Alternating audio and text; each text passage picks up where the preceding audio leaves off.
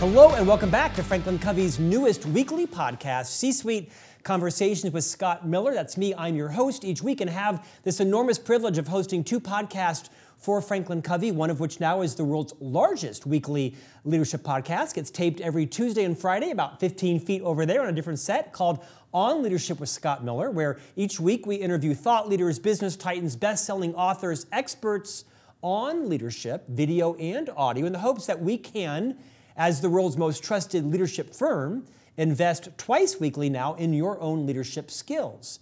From the success of the On Leadership with Scott Miller podcast, we launched about two years ago this new podcast called C Suite Conversations, again with Scott Miller.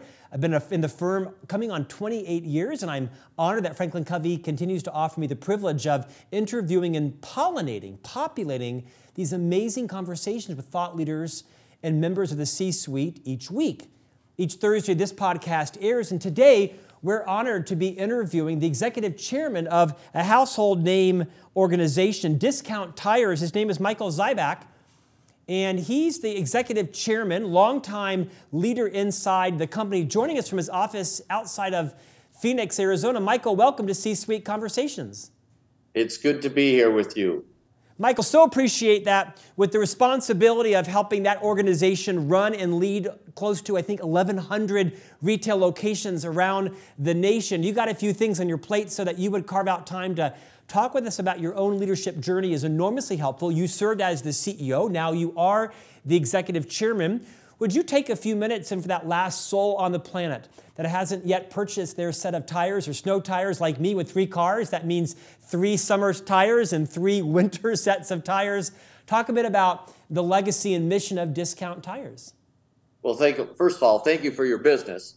Um, secondly, yeah, Discount Tire, it's it's unique. Uh, we were founded in, in 1960 uh, by our founder Bruce Halle, and uh, from uh, early on, uh, he created the mission for our company of making dreams come true. It has nothing to do with selling tires. Selling tires just happens to be the means in which we're able to help uh, people's uh, dreams come true, whether that's uh, our employees or the people that we serve every day. Michael, you are a family owned business. You happen to be in the family. Your um, mother is married to the founder, and you served a long stint as the CEO and now, as I mentioned, the executive chairman.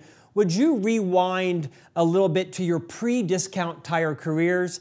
Career. Let our listeners and viewers kind of reorient to what was your journey before Discount Tire, and then if you would maybe kind of reconstruct your career inside the organization. Sure, uh, I'd be happy to. Yeah, I, I started uh, in uh, the finance. I graduated with uh, um, a degree in finance and marketing. I got my master's in international finance and my dream was to live and work overseas. So uh, I uh, applied uh, for jobs that would eventually get me there, and I started off uh, with Sara Lee Corporation in Chicago yeah. Uh, in their treasury group, and uh, was responsible for the Americas except for the U.S. and handled their all their treasury related operations. And then about five years later, ended up joining Johnson Controls uh, out of Milwaukee, a wonderful company, and uh, ended up with them uh, moving to Singapore and uh, handling all of their uh, treasury and finance, and and then uh, supporting their M and A operations in Asia, and and then that's when our founder Bruce started asking if I would come and, and join Discount Tire. We had our first child, my wife and I, uh, in Singapore, and and uh, they kept on having to come over to Singapore to see uh, my their granddaughter.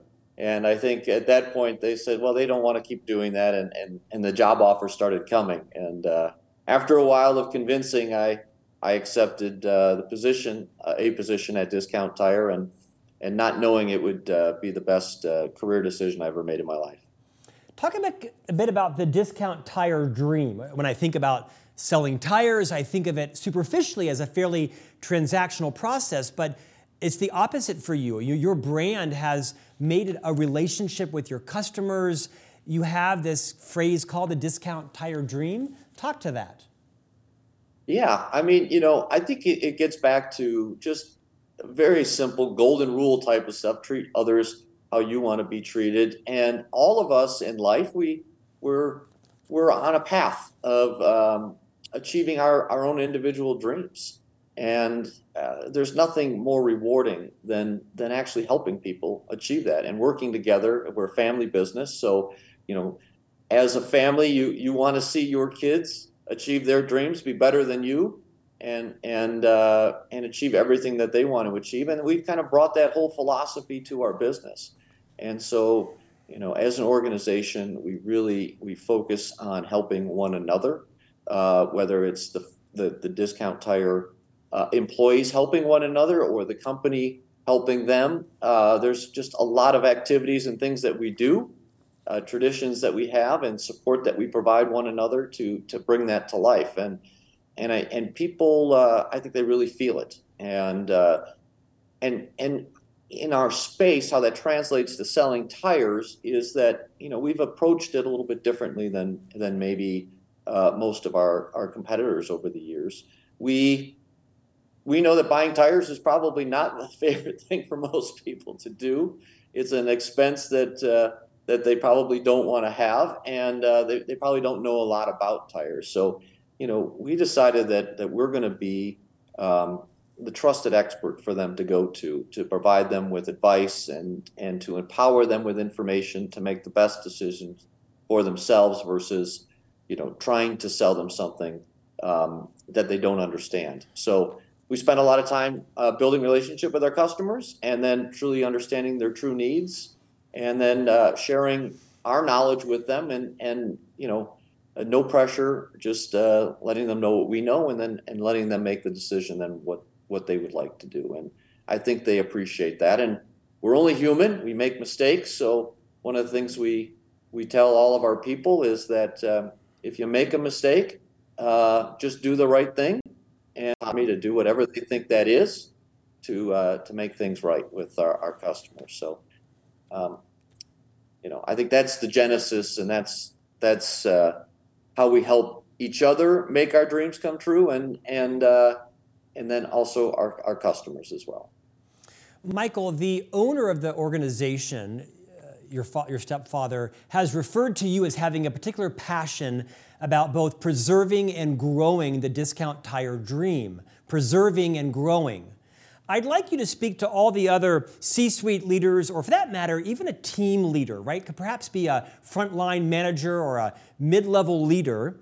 We know that leaders are crucial to cultures and organization.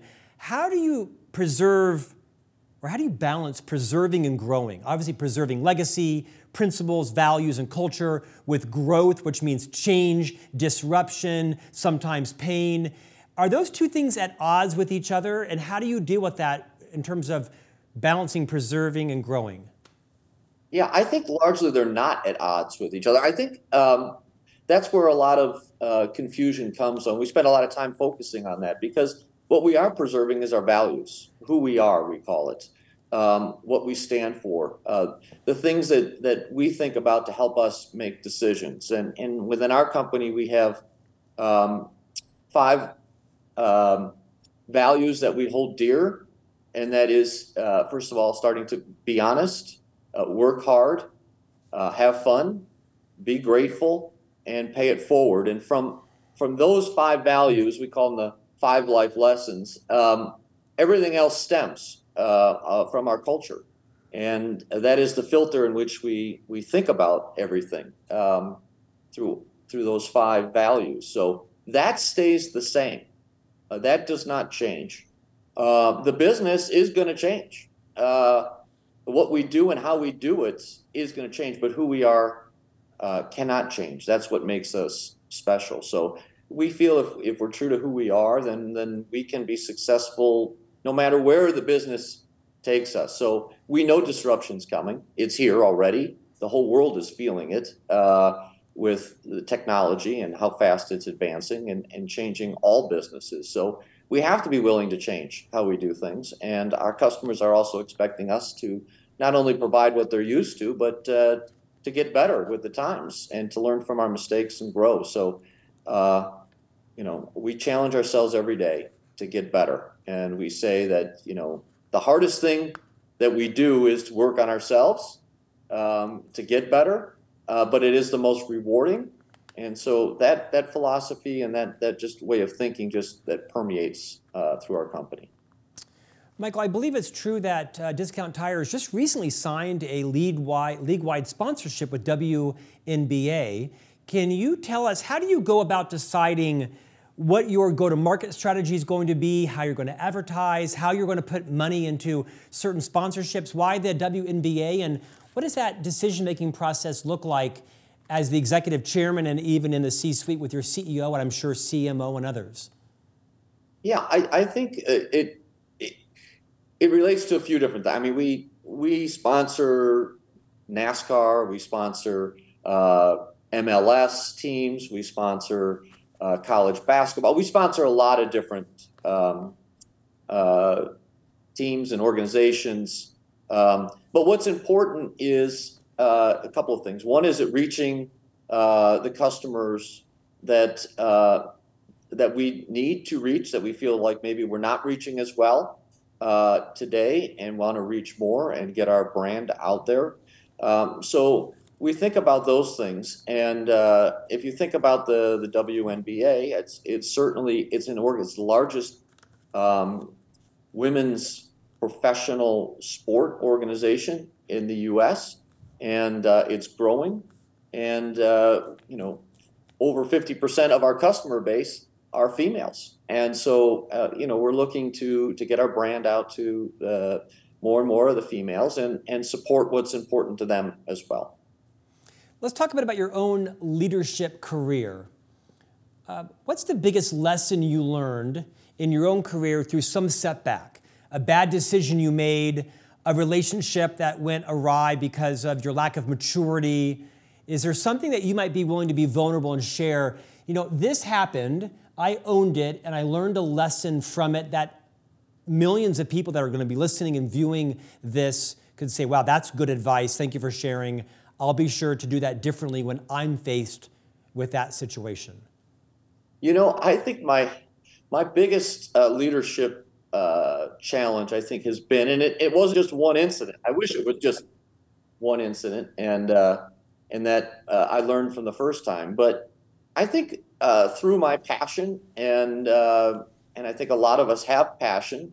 Sometimes we let our emotions get the best of us, and I have uh, throughout my career, especially my earlier days, uh, let that happen. and it certainly is not the way I wanted to lead, um, and so I looked around me um, for people that I admired who handled situations of, of stress or something they were excited about, wanted to get going faster, whatever that might be, where the emotions uh, started to take over. And I started to model myself uh, a little bit after some of these folks, and, and these folks were um, people that I worked with, or people that uh, friends of mine, um, or people that I read about. And uh, I think that was for me the, the biggest um, hurdle for me to connect uh, with our people and to and to not um, make them feel uncomfortable because um, I, I, can get uh, I can get very excited uh, about things and uh, so you know I would say that taking time to think before you react um, a lot's coming at you, especially when you're new in a in a new leadership role. There are a lot of new things that are coming at you, and people are wanting answers.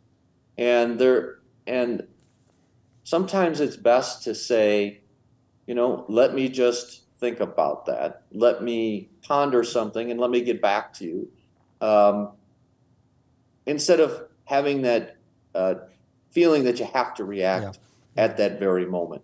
Uh, the key is following up when that happens and making sure that you follow up fairly quickly. But but just taking that breath and and thinking through things and not letting the emotions force you to react um, in a way that you don't want to be seen. That was beautifully said. Our 25 year plus long CEO, Bob Whitman, who recently moved from being executive chairman now to chairman of our board, used to have a phrase that haunts me in a positive way. and Bob would say, thinking is a legitimate business activity. And I think that's so profound because in a world of a focus on activity and trying to look productive and momentum and distraction, that sometimes it's best just to close your door and put your feet up on your desk and think about what you should be doing differently, what you're doing right, who should you be counseling. I love this idea that thinking is a legitimate business activity. And it, it also provides a bit of inoculation from people like you and I that may have a bias to action, or maybe sometimes our emotions get the best of us, or we feel pressure to make a decision in a world that values, you know, quick responsiveness and immediate answers and such. So, very wisely said. Okay, second question. It's called the hot seat with Scott. It's a new game I'm starting right now. I'd like you to think of what your superpower is that's unique to you, and when overplayed, no doubt that becomes a liability because all of our strengths, if overplayed, become a weakness. Is there something that you do that is like your competitive advantage? It's unique to you, others may have it, but you know it's your superpower, and occasionally you overplay it and it may become a weakness for you. What would that look like? Yeah, I would say the, the, the first thing that comes to mind on that is um, along with uh, it plays off the emotion piece. Um, I wear my I wear my emotions on my sleeve, and I think and uh, I think people. I'm very transparent. Um, uh, I'm not afraid to to to share my own faults with people if I can help them uh, grow from those things. Uh, and I speak from the heart a lot.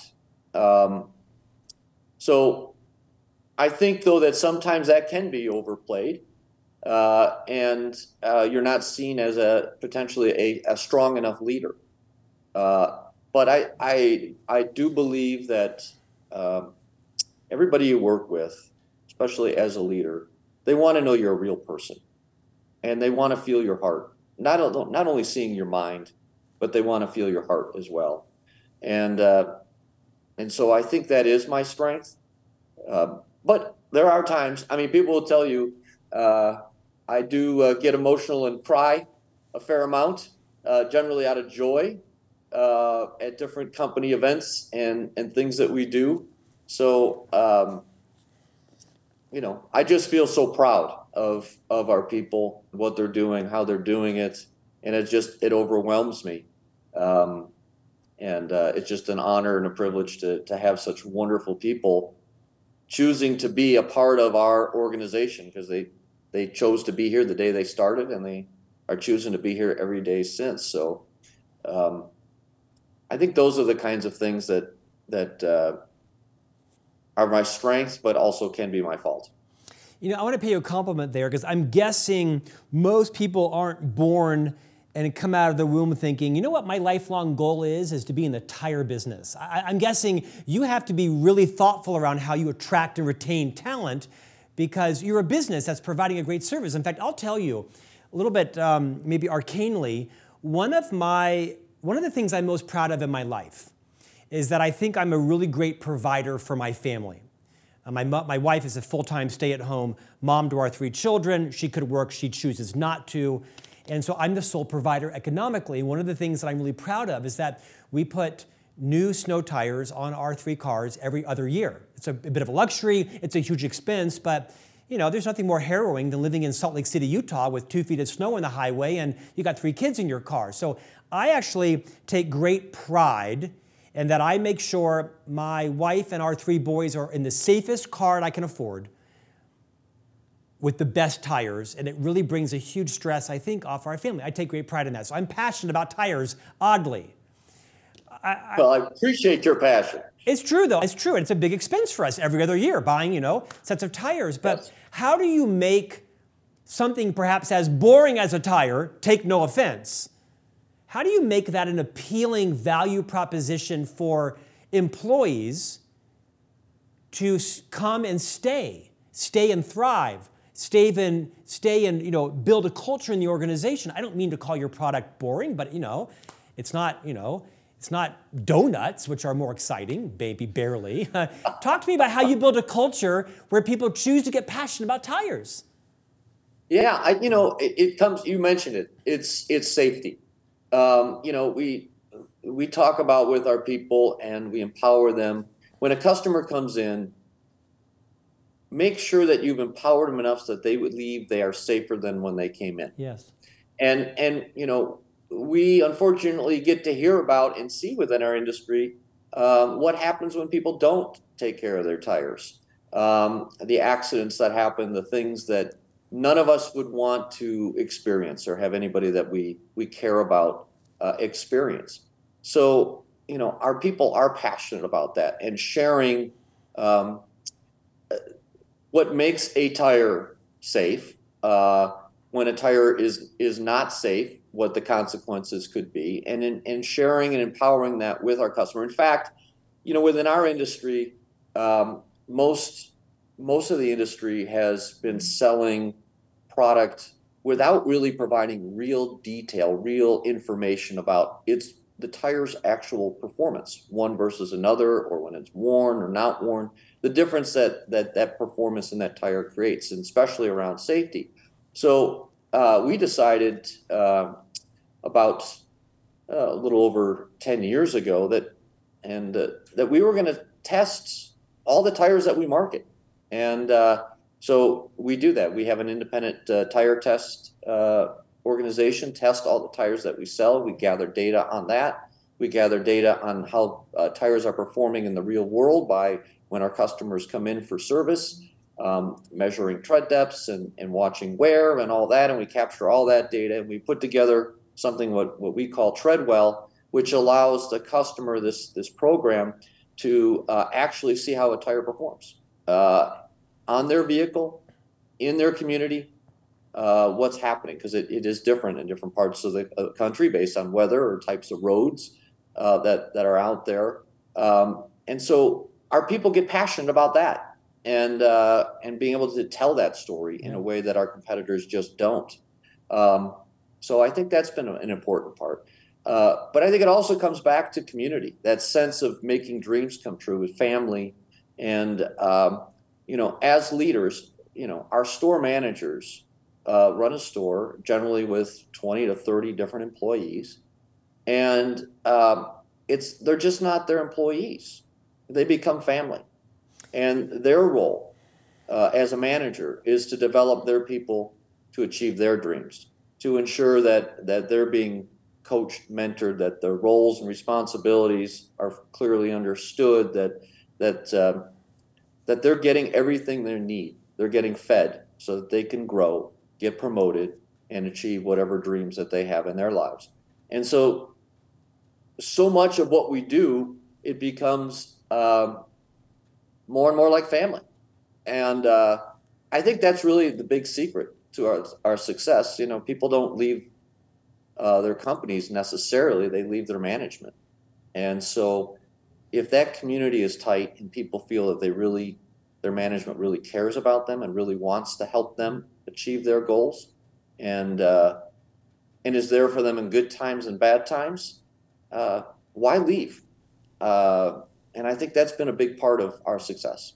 Michael, now that I've offended you and your many employees about how boring tires are, but I've also redeemed myself because I buy so many from you because of the safety issue. In fact, I once interviewed General McChrystal, the famous four star general, and he said that, you know, in the military, you never get credit for the battles that go right. You only own the ones that go wrong. And so I'm guessing it's also a tough value proposition for all the times cars don't have accidents and don't have to change tires versus the ones that do. So it's one of the reasons why I'm such a great customer. I want to avoid what goes wrong. Uh, let's talk about the process of tires because I think most people don't know how a tire is made, and I'd like to talk about it for a moment. Can you give us like a two minute understanding of how a tire is made and how it gets through the supply chain. I'm guessing it's made through substances found in the Middle East originally or something. So tell us about how tires are made. Yeah, I mean, you know, the largest component of, of tires is, is rubber or, or petroleum based substances. Um, and, and, and then there's also uh, in there, there's some metal and the steel belts um, as well. But uh, yeah, a lot of the a lot of the uh, product comes from from largely uh, Southeast Asia, as far as the rubber comes from. Uh, from there. Um, and then there's other products like um, carbon black, which is uh, is really what makes the tire black. Rubber is generally white. Um, if we didn't add carbon black to it, one of the things that we, we would have white tires. And if you go back in time, you you saw tires were white in, in some of the older cars. Uh, that usually, uh, unfortunately, comes from places like Ukraine and, and Russia. So that's been a, a challenge for the for the industry. Um, and then and then tires are made all over the world. Uh, we have lots of uh, tire manufacturing going on here in the states, um, in Asia, and in in Europe. Um, and you've got manufacturers. Uh, Continental is German. Goodyear is an American. Cooper's American.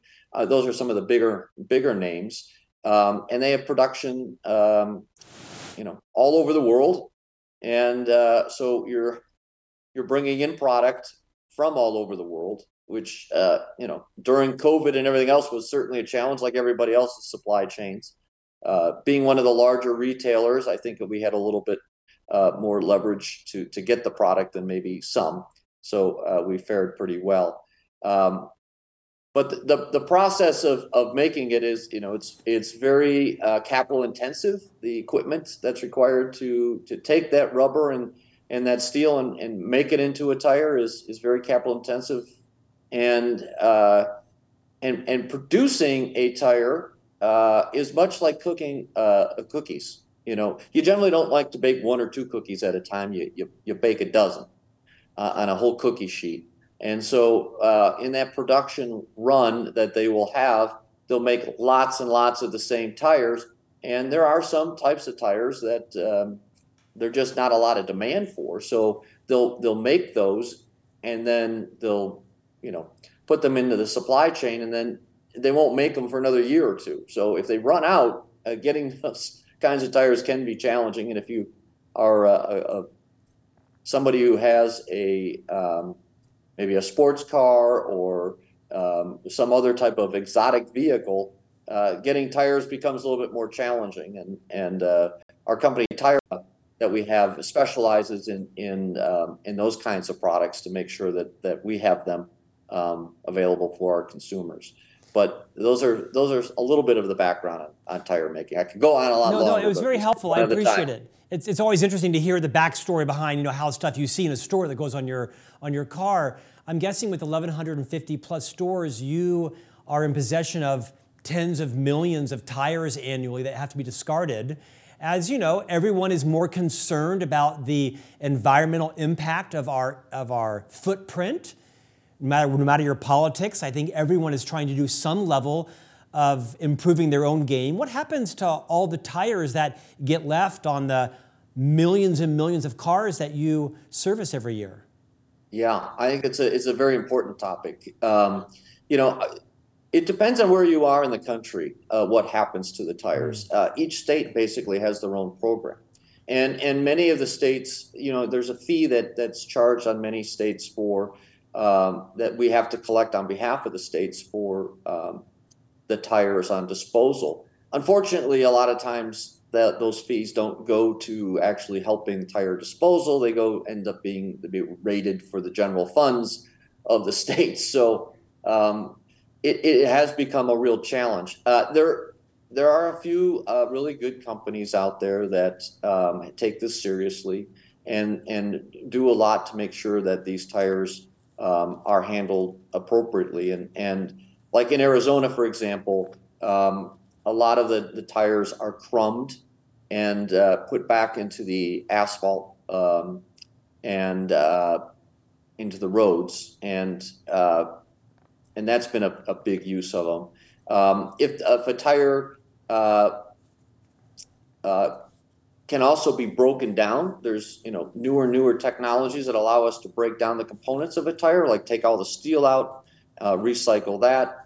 Um, the tire uh, companies are, are, doing a better job of being able to take uh, some of these materials, the, the rubber um, compounds, and reuse them in tires as well. Uh, that's been a big push and a lot of development and technologies being used to extract more of the rubber out of the tire to be used back into the tires. There are lots of other products that are out there that uh, tires are, are used um, to help make, whether um, that's car mats or uh, any other type of rubber products that don't have don't need a real high quality, uh, long lasting um, rubber um, that the products get used for. But you know, it is something that as a as a retailer that of of many tires that we push the industry on and try to support um, the new developments in and how we can recycle, recapture the the, the rubbers uh, and the other uh, chemicals and components to be reused, and that's really the push in the industry today. Michael, has the rise of electronic cars um, changed the impact on the tire business? Do do um, electric vehicles use less wear and tear on tires, different types of tires? How do you see the rise of electric vehicles impacting the tire business positively or negatively? Yeah, I think it, it's uh, first of all, um, electric vehicles are heavier than the than the uh, combustion uh, vehicles, and they have a lot more torque. It's like when you flick a light switch on, it's immediate power. So, and when you step on the accelerator of your electric vehicle, it has a lot of torque that goes to the to the rear wheels or the wheels that are being driven. Um, and as a result of that weight and that added torque, actually tires on electric vehicles do wear about 20 to 30 percent faster than they do on um, conventional combustion uh, vehicles.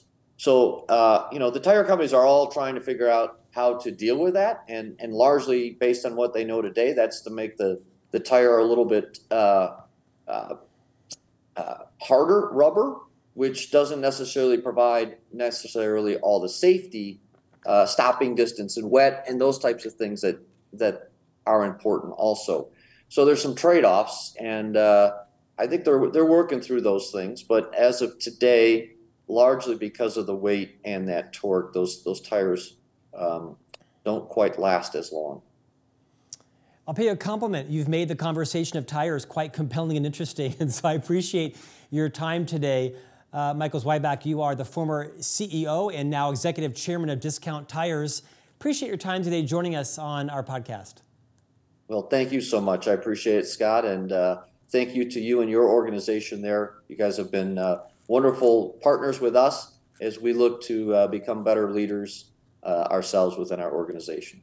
Like all of the uh, thousands of clients around the world that invest in our content, we're grateful to you on this co mission of creating great workplaces where we can live our values and people can build the dreams, their own dreams, through also their employers as well. Appreciate you and all those at Discount Tire. And we'll see you back here next week for a new conversation from the C Suite.